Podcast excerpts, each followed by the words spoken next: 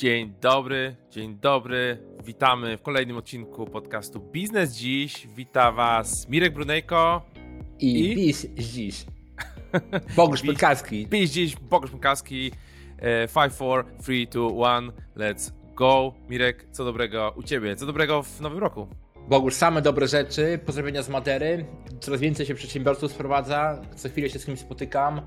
Jest tutaj bardzo ciekawie. Powiem Ci, jest też tyle ciekawe, że te mm, globalne społeczność przedsiębiorców też tutaj przebywa i mimo, że ja nie lubię ludzi i nie spotykam się z ludźmi w ogóle, niechętnie bym żył sam na tym świecie, to czasami się z kimś spotykam i są to ciekawi ludzie. Co u Ciebie? Mam wrażenie, że się spotykasz dosyć często z ludźmi. Zbyt, zbyt często. zbyt często. Y, no ja właśnie wróciłem, wróciłem po małym, krótkim tu urlopie w Polsce, więc Polska też może być e, bardzo fajna. Więc dużo siły, dużo energii do pracy. E, no i co, ekscytujący czas, ekscytujący czas, bo właśnie jak to nagrywamy, to przygotowujemy już końcówkę e, do naszej konferencji Board Founders Fiesta, drugiej edycji. Kurde, właśnie gdybym był Board Founders, to byś mnie zaprosił. No, zaprosiłbym ciebie. Ale jeszcze, wiesz, jeszcze możesz, tylko że musiałbyś do Warszawy przylecieć na sobotę. Za daleko. No, więc y, cały line-up, koszulki, wiesz, jakieś aftery, nie aftery, dogadywanie, dogrywanie tych wszystkich rzeczy y, teraz nas, nas tutaj zajmuje, ale, ale będzie, będzie dobrze. Także tym, tym się teraz zajmuję. No i oczywiście inne, inne tematy, jakieś startupy, y, kursy i społeczności, Bogusz, biznesy, mam, miliony. Mam Ciebie pytanie. jak jest. Mam Ciebie pytanie ważne. Dawaj. Czy chciałbyś dać mi w mordę? Na razie jeszcze nie. Zależy, jak pójdzie Bogusz, dalej ta rozmowa. Ale ja myślę, że nasza branża cierpi, branża, czy nasza branża, branża przedsiębiorców, w ogóle ludzi, którzy tworzą biznesy, cierpi bardzo z jednego powodu. Nie mamy swojego Fame MMA, nie mamy swojego WWE, nie mamy innych rzeczy. Po pierwsze, można byłoby sobie dać po mordzie. To jest proste. Ale po drugie, jaki to jest wspaniały biznes. Zobacz, jak się Fame MMA rozwija i oni to w ogóle rosną. Natomiast Fame MMA to Fame MMA, bo to jest polski biznes, mimo że ma niesamowite zasięgi, nawet większe niż UFC, czyli ten globalny dostawca, wiesz, sportu walki, to pojawił się wczoraj taki wykres, który sobie pozwoliłem aż tutaj wyświetlić na ekranie swoim, natomiast nikt go inny nie widzi. Mhm. Kojarzysz taką organizację jak WWE? Yy, kojarzę, kojarzę z nazwy. Ale ja jak się, się zupełnie Randy nie Orton, RKO, NWO, nic. To mnie zupełnie nie Wolna Amerykanka. Nie? Fame Czyli... MMA i te wszystkie różne rzeczy. Ale Fame ma to już naprawdę, a WWE tam wiesz, aktorzenie. Okay, ale no, no. Bogusz, powiem Ci coś, zobacz. Przychody WWE 2011 450 milionów dolarów.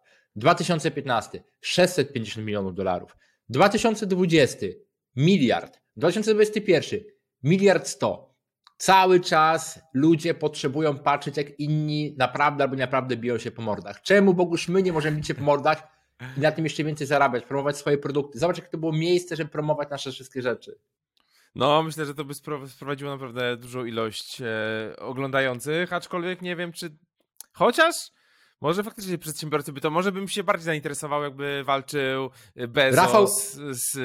Olać tych Bezosów. Bezosów. Raf, Rafał Brzoska i kto tam z Rafałem Brzoską mógłby się bić? Ten. Kto tam? Nie, nie wiem kogo. No i to jest trudne, bo trzeba line-upy robić, wiesz, tych wszystkich ludzi. No, no. Rafał Brzoska, z kim mógłby się bić? z może tym, z, z Komarchu na przykład. O, Filipiakiem. Tak, to, to było, ja bym zapłacił, żeby to poglądać. W sumie tak. Ale wiesz, nie takie normalne walki, no nie, no. może w kisielu albo coś, na zasadzie, żeby tego jednego dnia, w hajsie, wiesz, w stringa, w, w złocie. kisielu. Złocie tak, tylko to złoto ponoć jest twarde, jak się w nie uderzy, więc... W płynnym Ale... złocie. Słuchajcie, moi drodzy, olbrzymia okazja biznesowa, jeżeli ktoś to ogląda i ma troszeczkę doświadczenia z eventami, zróbmy to naprawdę. Ja będę z Boguszem się tłukł na pierwszej gali. Nie jesteśmy tacy znani jak Rafał Brzoska, ale się potuczemy. Tylko Bogusz, ja mam ten aparat na zębach, więc bez twarzy i, i powyżej, wiesz, pasa, nie? Bo... No, mam wrażenie, że to mogło być dosyć komiczne. ale dobrze. Czasami komiczne rzeczy. Tylko wiesz, moim zdaniem najważniejszą rzeczą byłoby to, żeby po prostu były takie udawane albo realne spiny, nie? Takie, wiesz, że po prostu wyzywamy siebie, a potem się przepraszamy, to, to musi być trochę takie, wiesz. Takie trochę aktorzenie, troszkę w tą trochę. stronę. Mirek, to ja mam do ciebie, ja mam do ciebie pytanie. Y, trzy takie, trzy zasady Charlie'ego Mangera i chciałbym, żebyś powiedział, czy to jest dla ciebie hit, czy kit w sensie każda, każda z nich, czy się zgadzasz, czy się nie zgadzasz, to jest bullshit i powinien ten gość już odejść, e, czy, czy ma to jakiś sens. Więc y, numer jeden, nigdy nie sprzedawaj czegoś, czego sam byś nie kupił.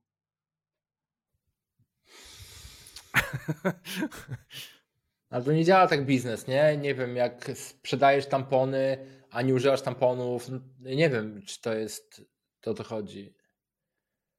Raczej rozumiem no. o co chodzi, pewnie zamysł, żeby nie sprzedawać gówna, e, tylko dobre produkty, ale a, u mnie kit, a u ciebie? Mm, ma to sens e, pewnie w szeregu produktów, natomiast widziałem na przykład komentarz odnośnie tego, że e, twórcy z telefonów androidowych, w sensie jak CEO firmy, korzystają z iPhone'ów na przykład. A, ale a, i mają też dobre sprzedaże, więc... Tak. No dobrze, więc y, pewnie do, do, do, do, części się sprawdzi, do części, do części nie. No to y, zasada Charlie'ego Mangera numer dwa. Nie pracuj nigdy dla nikogo, kogo nie podziwiasz, ani nie masz do niego respektu. Hit. Zgoda, tak? Pełna. Pełna. A jak, Nawet nie ma co komentować. Nie, a jak nie, nie szanujesz go, w ogóle nie, nie podziwiasz, ale płaci bardzo dobrze? Bogusz, powiem ci, co się dzieje podświadomie twój organizm będzie walczył jak z najgorszą zarazą, żeby tego czegoś ze swojego ciała i swojego życia wyplenić. I ty będziesz e, świadomie się oszukiwał, podświadomie będziesz chciała to usunąć. Tak samo jak, jak uznajemy, że usuwamy pracowników, uznajemy, że odchodzimy z pracy, to jest czas, żeby to zrobić.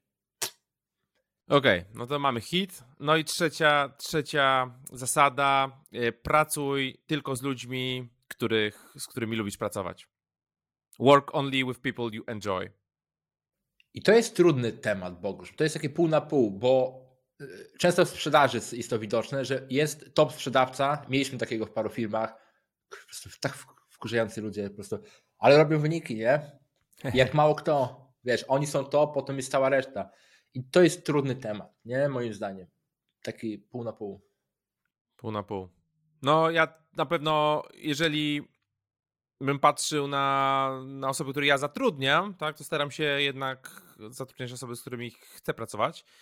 E, nie miałem sytuacji, że faktycznie zatrudniam kogoś top-top i on jest w ogóle jakimś człowiekiem e, nie do życia, tak, natomiast robi mega wyniki. Takiej sytuacji jeszcze nie miałem, ale faktycznie to może, to może tutaj zadziałać. Natomiast no, dla mnie to jest też e, jakiś tam wyznacznik. Bogusz, teraz ja mam ciebie temat. Jeden który ci może się przydać, bo to jest taka fajna technika, która działa. Sam blond, sam blond, blond jak blond, blondyn, sam blond, y, partner w jakiejś tam firmie. Podzielili się swoją strategią marketingową. Uwaga, pracują z y, startupami po rundach finansowania, jakieś tam dostarczają usługi, jakieś tam bazie, whatever. Ale to nie ma znaczenia. Ma znaczenie to, jak zrobili marketing. Powiedz, Bogusz, 75% umówień na demo i 75% close, czyli dopnięcie sprzedaży. Chcesz poznać taktykę? Brzmi ciekawie, dawaj, co? Dawaj. 75%. Więc co zrobili ci ludzie? I powiem ci, wydali na to wszystko, bo tu jest napisane, możemy dodać albo ktoś sobie poszuka, sam blond. 15 tysięcy dolarów wydali na szampan, 2 tysiące na hand written notes i 2 tysiące na task rabbit delivery. O co chodzi? Weszli, weszli sobie na listę, bo wiesz, i w Polsce i w Stanach można sobie znaleźć, które startupy miały finansowanie, nie? Tak. Butelka szampana, odręcznie od CEO, gratulacje rundy finansowania, wspaniała robota, koperta do jednego CEO. Wszystkiego najlepszego z okazji finansowania, butelka szampana, kopertę CEO. Parę dni później mail od tego samego CEO, mam nadzieję, że szampan smokował, gratulacje, swoją drogą mamy taki software, czy możemy zrobić demo? Oczywiście, że możemy te wiesz, prawa psychologii, że jak ktoś coś od ciebie wziął, to chce się zrewanżować. Czym tak. się rewanżuje? Tym. Ten taki CEO, który jest po rundzie finansowania, ma skrzynce tyle maili, nie? Ale dostał szampana. Może przeczytał, może się napił nawet tego szampana. Kiedy dostajesz, kiedy ostatnio dostałeś szampana, Bogusz, przesyłką? Ja nigdy chyba. Dostałem raz. No ale Takiego raz małego, tylko, a nie... Małego, małego. I, i, i, i wiesz, i, i potem mailing do tych samych ludzi na zasadzie z szampanem, bum, sprawa zrobiona. Nie? Albo można użyć też nawet e, modelu Rafała, że masz na tym e, kopercie, mam coś do ciebie jeszcze, zadzwoń na ten numer. To wiadomo, jedna z tych opcji, ale ciekawy moim zdaniem model marketingu, który mało kto używa. celowanie w ludzi, których chcesz, czyli po rundzie finansowania mają kasę na software, zapraszamy do nas.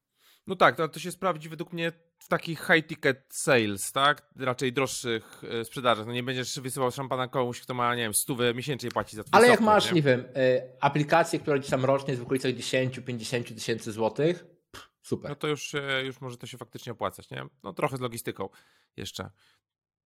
Bo, bo trzeba to jakoś dostarczyć, trzeba Ale wiesz, adresy skarnąć. Ja to od razu też myślę, Bogu, że możesz, wiesz, to wszystko dokumentować na Instagramie, wysyłamy do CEO, Tak, oznaczać go, wiesz, daje niesamowite możliwości również takiego marketingu wiralowego wokół tego do zbudowania. Tak, tak, tak. Do, do przetestowania, ale nie testowałeś jeszcze tej, tej opcji. Nigdy nie. Nie, bo ja nie lubię ludzi. Nie, to. A to nie musisz lubić ludzi, żeby wysłać im szampana. nie potem, a- anyway, dobra. Bogusz, mamy temat, który się troszeczkę nie zgadzamy i chcemy przedyskutować i może też paru osób. Temat jest, czy warto mieć i budować software house? Nie warto. Nie Warto. W ogóle bez sensu, zapomnijcie o tym. Warto. Bogusz, czemu nie warto twoim zdaniem? W ogóle Czemu- powiedz najpierw, czym jest software house, żebyśmy wyjaśnili.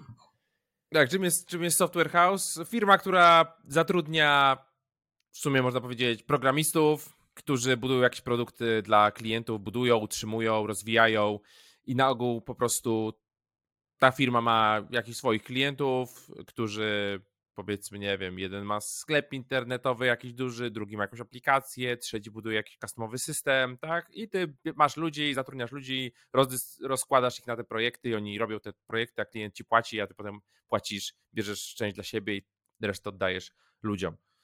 E, Czy ten model ma sens? Oczywiście, że ma sens, tak? I e, jakby działa, wiadomo, tak? Są ogromne, ogromne firmy, które tak, tak powstają.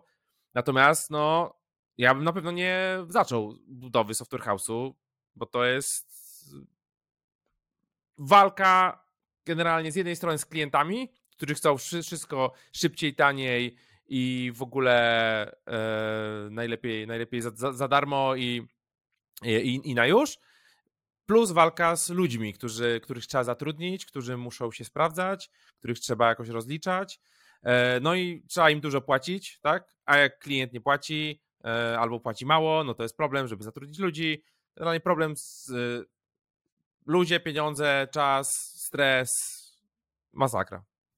Bogusz, zgodzę się z Tobą z paroma rzeczami, z paroma się nie zgodzę. Bo mimo, że to na zewnątrz nie było tak nigdy pokazywane, ale nasza firma, którą sprzedaliśmy chmurowisko, była software house'em, tylko zajmująca się bardzo specyficzną niszą. Zatrudnialiśmy programistów, których tam tego. Anyway, anyway. I teraz faktycznie ciężko jest o talenty i ciężko jest talenty utrzymywać. Trzeba mieć cały czas proces, trzeba mieć kogoś herów, kto nam zatrudnia, zwalnia. Dużo ci ludzie są pieniądze, wiadomo, programiści. Właśnie. Coś tam Ale wiem. Bogusz, powiem Ci tak. Moim zdaniem największy problem software house'ów i tak jak ludzie, którzy chcą działać, to robią tak, że biorą wszystkich klientów, jakich jest na rynku i próbują z nimi grać najniższą ceną i w sumie tyle. Tak. Nie? I to jest problem, bo to jest droga do zatracenia i nigdy najniszczaniem nie wygrasz. Ale jak zrobisz dwie rzeczy, Bogusz. Pierwsza rzecz, nie sprzedajesz godzin, a sprzedajesz produkty, opako- godziny opakowane w produkty. Nie? To, co my u, u nas fajnie poszło. My zajmowaliśmy się chmurą publiczną i projektami dookoła chmury. Cloud Migration e, program, e, Cloud Adoption program e, i tak dalej, i tak dalej. Różne produkty opakowane, wiesz, ze stałą ceną. Kupujesz produkt warty 50, 150, 200 tysięcy złotych.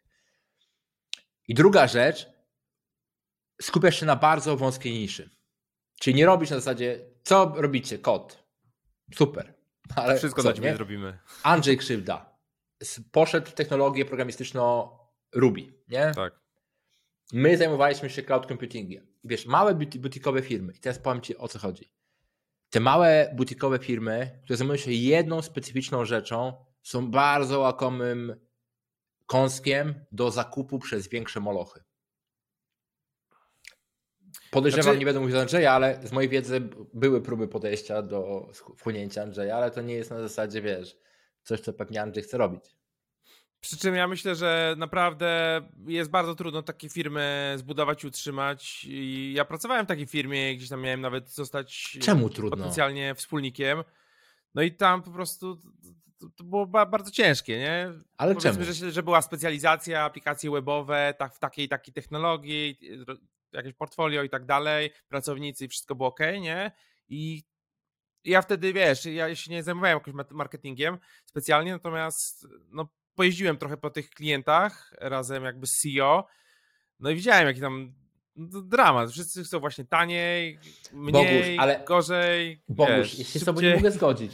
Znowu, w tym biznesie potrzebujesz zawsze mieć dobrego sprzedawcę, który buduje olbrzymie relacje z ludźmi. I to jest na zasadzie, masz dwóch, trzech, pięciu, dziesięciu super klientów, yy, masz z nimi umowę o współpracę, jesteś na ich liście dostawców i jesteś z nimi, wiesz, na zasadzie taka, wiesz, jaka chuba, nie? Tak, tak. I nagle ciężko jest ciebie yy, wygryźć, bo to jest bardziej moim zdaniem temat, bo jak masz fajnych klientów, my też mieliśmy, wiesz, mieliśmy paru słabych, mieliśmy paru fajnych, i z fajnymi jest inna praca. Tam w ogóle czasami nie ma dyskusji o kwestii cen. Do zrobienia na kiedy, na te, dajecie cenę, dobra, bierzemy, nie? Ale widzisz, no ale to tutaj dobrze szło, bo firma w sumie miała ciebie, nie? I ty dogrywałeś te deale. Nie, Bogusz, się ja się wałtowałem przecież po 18 miesiącach z firmy. Okej, okay, i co? Jak sobie radzili? Oczywiście, że tak, bo mówię, specjalizacja i pewne jakieś procesy, które działały, bo wiesz, Moim zdaniem to jest najważniejsze, żeby nie popaść nigdy w porównywanie się. Wiesz, my mieliśmy taką sytuację, na przykład, że byliśmy raz u jednego klienta i klient nam powiedział: Hej, ale wy macie ceny wyższe niż e, konsultanci Microsoftu, nie? Mamy, ale dlatego, że my nie zajmujemy się tylko jedną chmurą, ale zajmujemy się trzema i nie jesteśmy najlepsi w jednej, ale jesteśmy na tyle dobrzy, żeby wam wybrać najlepsze rozwiązanie i pomóc je zaimplementować, nie? Nie było konkurencji na rynku. Tak. Rozumiesz, tak. co chodzi? Mhm. No, no widzisz, no czyli specjalizacja, nie? Tak. No tutaj Koniecznie. specjalizacja taka technologiczna. Co też, wiesz, y, bardzo pomaga nie tylko w budowaniu software house'u, ale w budowaniu produktów, tak? Gdzie na początku jesteś w stanie zawężyć taką niszę do mm, naprawdę, nie wiem, ograniczonej ilości klientów, robisz listę po prostu tych ludzi, robisz listę, e, nie wiem, ludzi, którzy są fanami Star Treka i mieszkają w Alabamie na przykład i jeszcze lubią coś tam, tak? No i wtedy faktycznie uderzasz do nich, uderzasz do nich, nie? Jesteś w stanie no zaproponować im coś bardziej Bogusz. niszowego niż, niż ogólne rozwiązanie, które mogą być tańsze na przykład. Oczywiście. Jeżeli zajmujesz się jakąś bardzo specyficzną technologią, dotarcie do klientów jest mega łatwe, bo wchodzisz na jakąś społeczność, e, grupę tej tej technologii, wyszukujesz na LinkedInie to, tę technologię jedno, nie masz problemu, że o, kto jest moim klientem. Proszę bardzo, LinkedIn, Ruby i tak. atakujemy, nie? Tak. Ja tutaj też zawsze podaję taki przykład e, i dziwię się jeszcze, że nikt go nie zaimplementował pod kątem aplikacji, żeby zrobić po prostu coś bardzo, bardzo niszowego na początku. Na przykład Mamy mnóstwo aplikacji do, do tego, żeby y, postować na Twitterze, jakieś wątki robić, jakieś, wiesz, nie robić tego z aplikacji, tylko nie robić tego z Twittera, tylko z jakiejś zewnętrznej aplikacji, coś tam sobie schedulować i tak dalej. No i takich aplikacji jest multum, nie? Ale ona jest dobra dla każdego. Natomiast ja mówię, dobra, to zrób aplikację, ja od razu będę twoim klientem, nie? Aplikację dla programistów, którzy chcą wejść na Twittera i zrobić pierwsze tysiąc followersów, nie? I taka aplikacja jest po prostu specyficzna. Ty sobie wchodzisz do takiej aplikacji, podłączasz konto, bach, tu masz jakieś, nie wiem, przykładowe tweety, które mogą wrzucać programiści, e, przykładowe, nie wiem, jakieś wątki, które robią programiści, które czytają programiści, tak, możesz to wziąć, skomponować i tak dalej, i tak dalej, nie?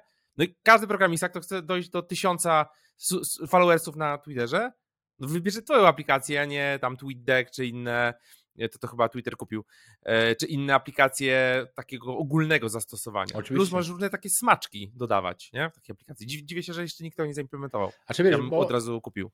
Ludzkie ego zabrania i to my widzimy, bo mamy tam jakieś tam różne społeczności, gdzie ludzie zaczynają swoim biznesem, nie? I ludzie nie chcą iść w to, co działa, czyli w małe społeczności na początku. Tu jest taka fajna zasada e, chyba Jamesa Altuchera, która mówi double down two times, czyli masz załóżmy niszę e, programistów, to jest zła nisza. Mhm. Dwa razy trzeba e, zejść dół. Programiści Java i programiści Java seniorzy. I to jest fajna grupa, na której można się skupiać z dowolnym produktem. E, postowanie na Twitterze, kwestie związane z szukaniem pracy, whatever. Skupić na tej grupie, mamy biznes, bo zawsze będą wybierali nas, gdyż mamy tą, wiesz, specjalizację, nie? Tak, tutaj też taka, ale bo to naprawdę działa, nie? To naprawdę działa i przykładowo ja prowadziłem taki biznes, który się nazywał Polisa w chmurze taka aplikacja dla agentów, agencji ubezpieczeniowych, pewnie, pewnie kojarzysz z moich wcześniejszych lat. Ja tam się też exitowałem w 2020 z roli CEO jestem do dzisiaj e, udziałowcem. Natomiast tam była, mieliśmy taką, takiego konkurenta, który poza ubezpieczeniami miał jeszcze tam e, doradców kredytowych i jeszcze jakiś tam trzecią, trzecią grupę. Nie? I u nich no nie mogli zrobić zakładki polisy w aplikacji, nie? no bo tam doradca podatkowy czy kredytowy nie, nie sprzedaje polis, więc mieli na przykład zakładkę produkty. I już część ludzi odpadała na tym etapie. Wchodzi do aplikacji, nie, widzi, nie widzę, gdzie są moje polisy. Nie? Chociaż po prostu było inaczej nazwane, żeby obsłużyć trzy grupy docelowe. I mówili, że przyszli do nas, bo tamta aplikacja nie była dostosowana do potrzeb agentów, na przykład przez to, że kurde, nazwa była inna, nie? Policja produktu. Tak, więc reasumując, moim zdaniem, że żebyśmy, moim zdaniem software house'y mają sens i sam bym założył, jakbym się nudził kiedyś, to dwie rzeczy. Nisza, żeby dokładnie mieć wyspecjalizowanych klientów, tak jak załóżmy, nie wiem, w ogóle nisza Andrzeja Krzyb jest niesamowita. Oni zajmują się Ruby, ale tylko, oni głównie się specjalizują w Ruby i w e, re, re, re, się mówi refactoring, tak? Żeby te stare aplikacje przenieść na nowe, nie? Jakieś tam upgrade'y i tak dalej. No można powiedzieć I refactoring, no. Coś w tym stylu. I po prostu wiesz, taka nisza i oni pracują z tymi olbrzymimi międzynarodowymi graczami, bo oni nie mają za bardzo konkurencji na świecie, nie tylko w Polsce. Tak, nie? DDD oni. No, jakieś Domain tam... Driven Design. Tak. Anyway. I, czyli specjalizacja, co pozwala na granie cenami i produktyzacja, czyli żebyśmy po prostu starali się nie zawsze sprzedawać, ale wiadomo, do tego się nie uniknie w tej branży, bo po drugiej stronie pojawi się gracz, że mówi, hej, potrzebuję tu programistów dwóch na projektu, dajcie nam, nie? No i dajesz z marżą tam 50-100%. Sorry, tak to jest, e, a nawet więcej czasami, ale próbowanie budowania produktów, bo produkty też się łatwiej sprzedaje na zasadzie ubranie godzin ludzi w produkt, nie? To ja teraz jeszcze wsadzę tak trochę kij w mrowisko, bo o tych software house'ach rozmawiamy. Powiedz mi, z twojej perspektywy, czy programiści powinni tak dużo zarabiać? 20, 30, 40, 50 tysięcy złotych miesięcznie? czy, czy jest jakaś... Yy, czy to faktycznie ma sens? Dlaczego, dlaczego, dlaczego tak jest, nie? Bogusz, ja ci powiem, e, ja mam ja pracuję ciągle z paroma programistami w różnych firmach naszych. Nie? Jednymi u siebie, jednymi. Powiem Ci moje przemyślenie. W sumie nie jest niczym odkrywczym. Są ludzie, którzy powinni zarabiać jeszcze więcej. Nie? Mamy na przykład taką jedną osobę, która nam pomaga w paru projektach, po prostu dwie, sorry. I po prostu ja bym im płacił więcej, oni wystawiają fakturę na tyle, ile wystawiają, ja mówię, ok, super. Nie? Ale nie zawsze tak jest, Boguś. Niektórzy po prostu, wiesz, patrzą na ten rynek, a ich umiejętności są na poziomie dużo, dużo mniejszych, wiesz, i i wiesz, wiesz, jak to jest w tej branży, nie? Też niektórzy po prostu pracują równolegle w trzech, czterech firmach, robią dwa projekty. Wiesz, zasadzie to jest ciężki temat. Innymi słowy, u niektórych osób, niektóre, niektóre osoby branży IT, programiści zarabiają za mało, inni za dużo i tyle. Ja myślę, że trochę ten rynek jakby finansowania psuje. Znaczy rynek właśnie VC, aniołów biznesu i tak dalej. No Czemu psuje? Dostaje... Tak to działa. To, no tak, tak to, działa. działa. Wiele, wiele, wiele dziesiątek milionów dolarów to jest w stanie płacić programistom dużo, dużo więcej niż wiesz. Tak, wiesz, jak ostatnio usłyszałem porównanie rynku VC? Rynek VC polega na tym, że lu kilka ludzi, którzy mają dostęp do olbrzymiego kapitału i mają wpływ na cały rynek, biorą tą kasę, tworzą coś, zatrudniają tam najdroższych, najlepszych i tak dalej. Niekoniecznie wiadomo, zysk, whatever, mm. nie? Jak najszybciej wyjść na giełdę, skeszować swoje akcje i wszyscy się rozchodzą do innych biznesów. Lud akcje kupuje, akcje idą w dół zazwyczaj i wszyscy są zadowoleni. No tak to jest. Ja właśnie czytam teraz bardzo fajną książkę e, Lecha Kaniuka, e, się nazywa e, Anioł w piekle i to jest właśnie o to jest książka dokładnie wyjaśniająca działanie rynku VC, jak to działa, jak są skonstruowane umowy, czy warto, czy nie warto. Bardzo polecam, bo jest taka. No powiem ci szczerze, że zastanawiałem się ostatnio nad wzięciem e, jakiegoś finansowania. Nawet prowadziłem jakieś e, wstępne, wstępne rozmowy. Natomiast po przeczytaniu tam połowy tej książki już mam bardzo duże wahania odnośnie, odnośnie tego, bo on, on zaczyna od tego, żebyś się zastanowił w ogóle, jaka jest Twoja motywacja w biznesie, nie? I dla wielu osób, łącznie ze mną, motywacją moją do tego, żeby budować swoje rzeczy, jest taka niezależność, to, że ja buduję, ja wyznaczam, co chcę budować, e, w jakim czasie chcę to budować i tak dalej, i tak dalej. Natomiast właśnie Lech w książce pisze od razu, że jeżeli to jest twoją motywacją, to wzięcie tak, tego typu finansowania nie będzie dla ciebie dobre, bo tam będzie ktoś, kto będzie ci kazał raportować, będzie ci kazał iść w tą stronę, będzie ci kazał po prostu wywiązać się ze swoich obowiązków i na przykład, nie wiem, nie dowiozłeś czegoś, to nie dostaniesz więcej kasy, tak? I nagle... Bogusz, ja troszeczkę rozwinę, bo ja nie jestem przeciwnikiem finansowania, tylko mam takie przemyślenie, że to, co powiedziałeś na początku, nasza wizja musi być spójna z tym, co chce druga osoba. Jeżeli celem VC jest pomnożenie kapitału, który został włożony w twój biznes. Kropka. Nie ma zbaw, zbawy świata, nie ma dobra twojego zespołu, nie ma dobra twojego... To nie ma najmniejszego znaczenia. Jest tylko jeden, jedyny cel. Pomnożenie pieniędzy. Jeżeli masz z drugiej strony jakiegoś, powiedzmy, partnera, e, który mówi, dobra, to może ty chcesz sobie długo rozwijać tę firmę. Tak. Chcesz mieć pełną kontrolę. Tak. Chcesz sobie płacać dywidendę? Tak. To słuchaj, to zróbmy tak. Ja zainwestuję w ciebie, nic się nie pierdzielam, nie musimy tego sprzedawać, możemy to zapisać, ale dzielmy się dywidendą. Nie, ja pomogę, żebyś, żebyś potrzebował. I widzisz, jeżeli my chcemy dużo hajsu zrobić w startupie i to jest nasz główny cel, VC jest super. Bo oni nas połączą, pomogą z exitem, whatever. Trochę nas przytną przy okazji i tak dalej, whatever. Hmm. Ale dla takiej osoby ktoś, kto liczy na dywidendę firmie, nie będzie dobry. Rozumiesz? Więc moim zdaniem trzeba zawsze jako przedsiębiorca zadać pytanie to, co powiedziałeś. Jaki jest mój cel i tak. dobrać partnera, który nam w tym pomoże, albo nie szukać partnerów, jeżeli nie potrzebujemy. Tak, tak. No i właśnie tam książka y, mocno polecam, jak ktoś w ogóle rozważa, y, dużo pokazuje i wiesz, wyjaśnia na przykład wszystkie zapisy umu, zapisy w umowach, w term sheetach i tak dalej, jakiś drag, drag along, tag along, że jeden mam, zapis... Mamy w swoich zapisach nawet to. Tak, tak. Jest jeden zapis, który wiem, że jeden z moich, moich znajomych ma na pewno w swojej umowie i musiał dogadywać, żeby robić cokolwiek innego poza swoim głównym biznesem. E, to jest taki zapis, nie pamiętam jak on się teraz nazywa, ale polega na tym, że e, zobowiązujesz się poświęcać 100%, 100% czasu na ten jeden biznes i w ogóle nie możesz robić nic innego. Nie mam takiego w żadnej firmie, moim zdaniem to jest bezsensowny zapis. Znaczy, rozumiem z punktu widzenia, z punktu tak. VC, super no, zapis. No, super zapis. Tutaj warto też powiedzieć, że czym w ogóle jest taki fundusz VC, nie? To jest fundusz, który zbiera pieniądze od swoich partnerów. Oni się nazywają jest jakiś tam jeden general partner i reszta limited partner, tak, GP i LP i oni dają kasę e, funduszowi i fundusz ma po prostu pomnożyć tą kasę inwestując w jakieś, w jakieś startupy. Więc koniec końców to jest po prostu firma, która zarządza jakimś kapitałem, żeby go, żeby go mnożyć. Nie? Tak, znaczy, żeby nie było. Ja mam paru znajomych, którzy są VC i ja, ale. Ja również.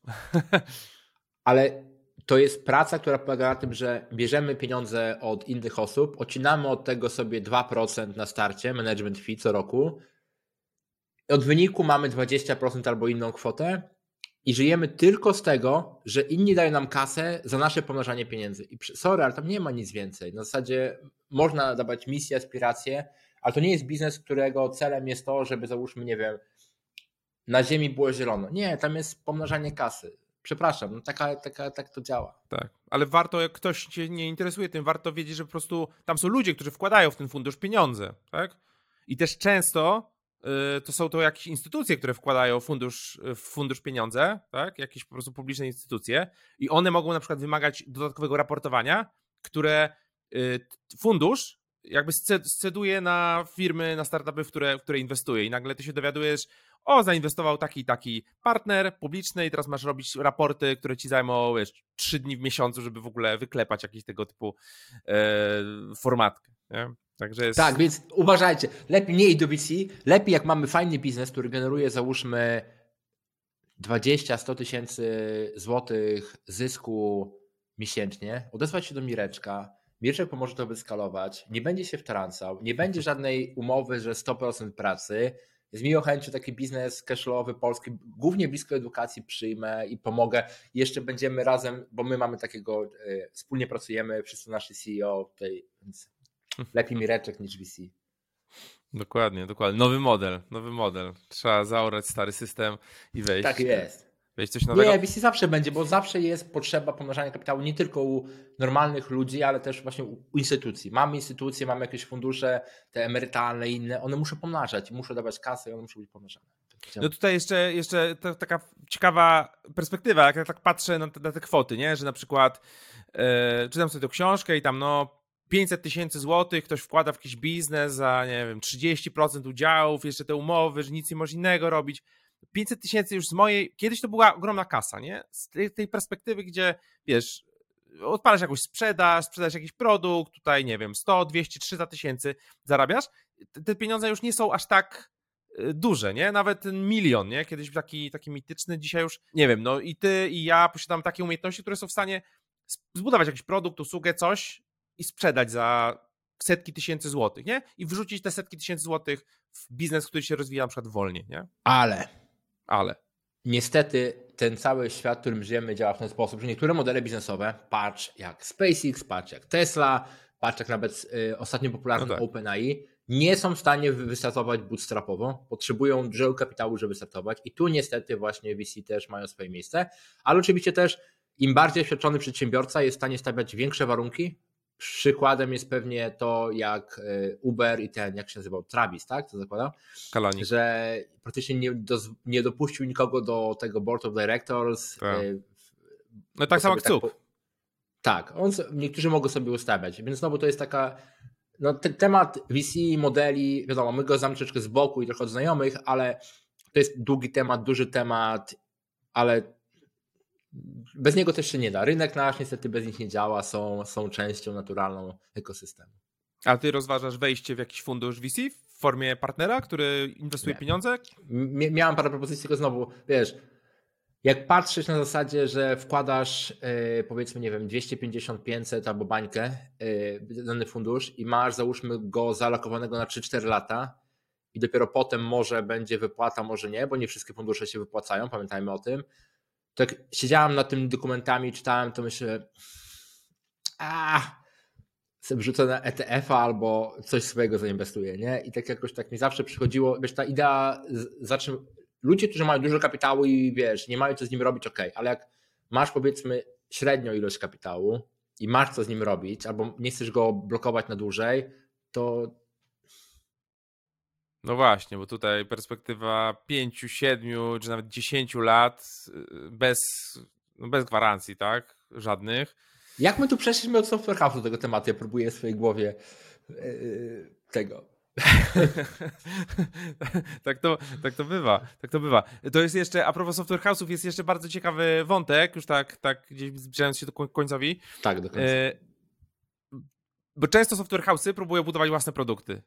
I w 90% przypadków to nie wychodzi. Są oczywiście wyjątki od reguły, natomiast, no kurde, mają zaplecze, wiedzą jak budować software, mają programistów, no i chcą wypuścić produkt i to się kurde nie udaje. Czemu tak jest?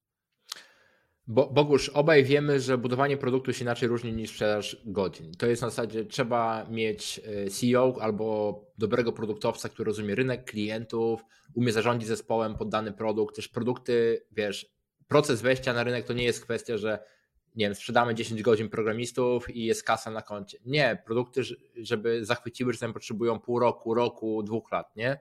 My też jako chmurowisko próbowaliśmy, już jak ja schodziłem parę produktów wypuścić, to raczej nie, na zasadzie produktów nie ubranie godzin, tylko tak. produkt na zasadzie zróbmy jakiś soft. Ale to nigdy nie zadziałało, wiesz, bo to po prostu jest e, inny model działania, wymaga innego zespołu, innego budowania zespołu, innej kultury organizacji. I Dlatego to się, niektórych się udaje, ale tak jak mówisz, to jest 1 na 100. Mi się mega podobał teraz taki tweet Nathana Barriego, czyli CEO ConvertKita, takiego systemu do wysyłania maili. I on pisał, że w pierwsze dwa lata oni doszli tylko na poziom 2000 dolarów miesięcznie, nie? A w trzecim roku przeszli z 2000 na 100 tysięcy, tak? Przeszli w trzecim roku 50-krotny wzrost przychodów.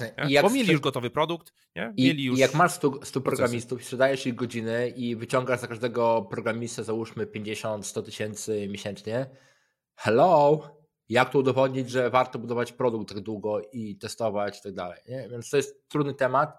Moim zdaniem jedyną opcją, żeby to zadziałało jest to, że wydzielamy mniejszą spółeczkę z oddzielnym zespołem, z finansowaniem i z niezależnym CEO, e, produktowcem, whatever i, i to może mieć jakieś szanse zadziałania. No tak, no tak. A jak myślisz, lepiej się skupiać na jednym, czy na wielu produktach? Bogusz, to już temat na kiedyś, natomiast... Y, to już temat na kolejne odcinki. Na kolejne odcinki. Natomiast słuchajcie, dajcie nam znać w komentarzu, jeżeli czytacie, oglądacie i tu jeszcze jesteście z nami, jaką walkę dwóch przedsiębiorców chcielibyście zobaczyć w klatce. A my tego nie zorganizujemy. Czekamy, czekamy. E, imię, nazwisko pierwszej osoby VS, imię, nazwisko drugiej A osoby W stringach i w kisielu. Ja z Boguszem. Dokładnie, już wkrótce, na Maderze. Tylko Bogusz nie bijemy powyżej szyi, pamiętaj, bo ja, wiesz. Dobra, tylko, bijemy tylko poniżej pasa. To byłoby ciekawe.